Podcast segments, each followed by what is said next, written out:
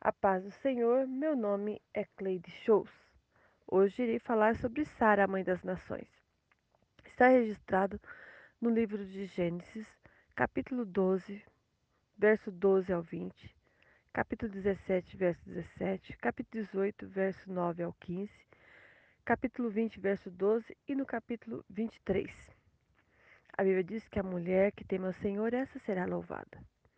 Sarai significa minha princesa casada com Abrão, uma mulher muito bonita, obediente e muito prestativa, submissa, companheira, cheia de vida e com muita fé em Deus. Deus fez uma promessa para o seu marido e que eles teriam que sair da cidade que morava para um lugar que Deus mostraria. Ela teria que sair do conforto da sua casa para um lugar que não sabia onde era e teria que morar em tendas. Então saíram do Ur de Caldeus e foram para Arã, até chegar na terra de Canaã. Sarai acompanhou seu marido por ser submissa companheira. Ela o amava muito, obedeceu e não fez nenhuma cobrança. Pensou ter que sair da sua cidade para morar em um deserto? Sarai acreditou nas promessas que Deus fez para Abrão e o seguiu. Os dois sempre estavam juntos. Ela foi tão fiel, obediente, a ponto de chamar seu marido de Senhor. Sarai foi tão especial a ponto de ser chamada de santa e submissa. Foi uma mulher muito mansa, pessoa tranquila e prestativa. E por isso Deus a honrou. Sara abriu mão de muitas coisas para acompanhar seu marido, sabendo que não é fácil ser manso. Só consigo se tiver prazer em orar, ler a Bíblia e amar os meus inimigos. Sarai tornou-se uma mulher rica, mas a maior riqueza para ela era ser mãe e ela era estéril. Não podia ter esse prazer. Mas mesmo assim, foi uma mulher de muita fé e foi honrada por Deus. Teve fome em Canaã e Abrão e Sarai foram para o Egito. Sarai estava com 65 anos e era muito bonita e muito formosa. E Abrão, com medo de ser morto, pediu para que ela apresentasse como irmã dele. E Faraó gostou muito dela e levou para seu palácio. Mas Deus castigou Faraó por ter feito isso. Faraó devolveu Sarai para seu marido e ordenou que ele retirasse dali e deu muitos presentes para eles. Vinte anos se passaram e Abrão fez a mesma coisa. Pede para Sarai se apresentar novamente como irmãos por estar em terra estranha em Gerar. E o rei Abimeleque levou Sarai para o seu palácio.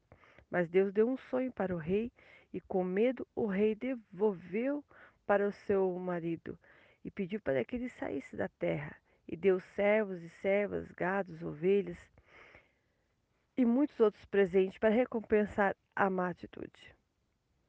Deus muda o nome de Abrão para Abraão e Sarai para Sara. Agora o nome de Sara significa simplesmente princesa e prometeu para ela que seria mãe das nações. Gênesis 17, 17. Eles receberam anjos em sua tenda e Sara ofereceu bolo para eles. Abraão recebeu notícia que Sara, sua mulher, teria um filho. Gênesis capítulo 18, verso 9 ao 15. Tanto Sara como Abraão riram por ser uma senhora e por não ter filhos, por ser estéril.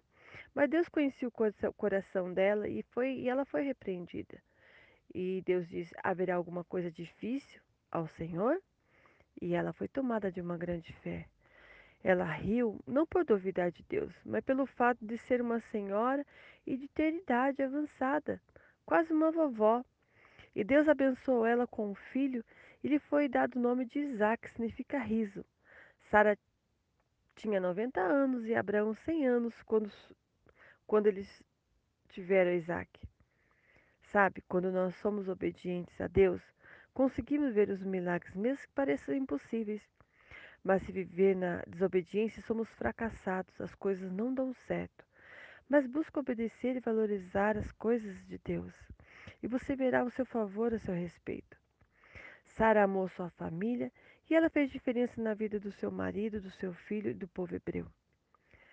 Sara foi a única mulher que a Bíblia registra sua idade ao morrer em homenagem, Abraão comprou uma terra e fez um túmulo especial para sua amada. Apóstolo Pedro cita Sara como exemplo de esposa bondosa, parceira, submissa e obediente, 1 Pedro 3 e 6. Para o profeta Isaías, Sara confiou em Deus e foi mãe das nações, Isaías 51, 2. Para o apóstolo Paulo, o grande missionário, fala que a esterilidade dela foi para provar a fé de Abraão, Romanos 4, 1 ao 9. Ela foi uma mulher de fé e colocada na galeria da fé em Hebreus 11, 11. Confia em Deus e Deus honrará a sua casa, a sua família. Seja uma mulher de fé, temente a Deus. Busca a Deus em tudo aquilo que você for fazer e você será recompensada. Que Deus abençoe sua casa, sua família, em nome de Jesus. Amém.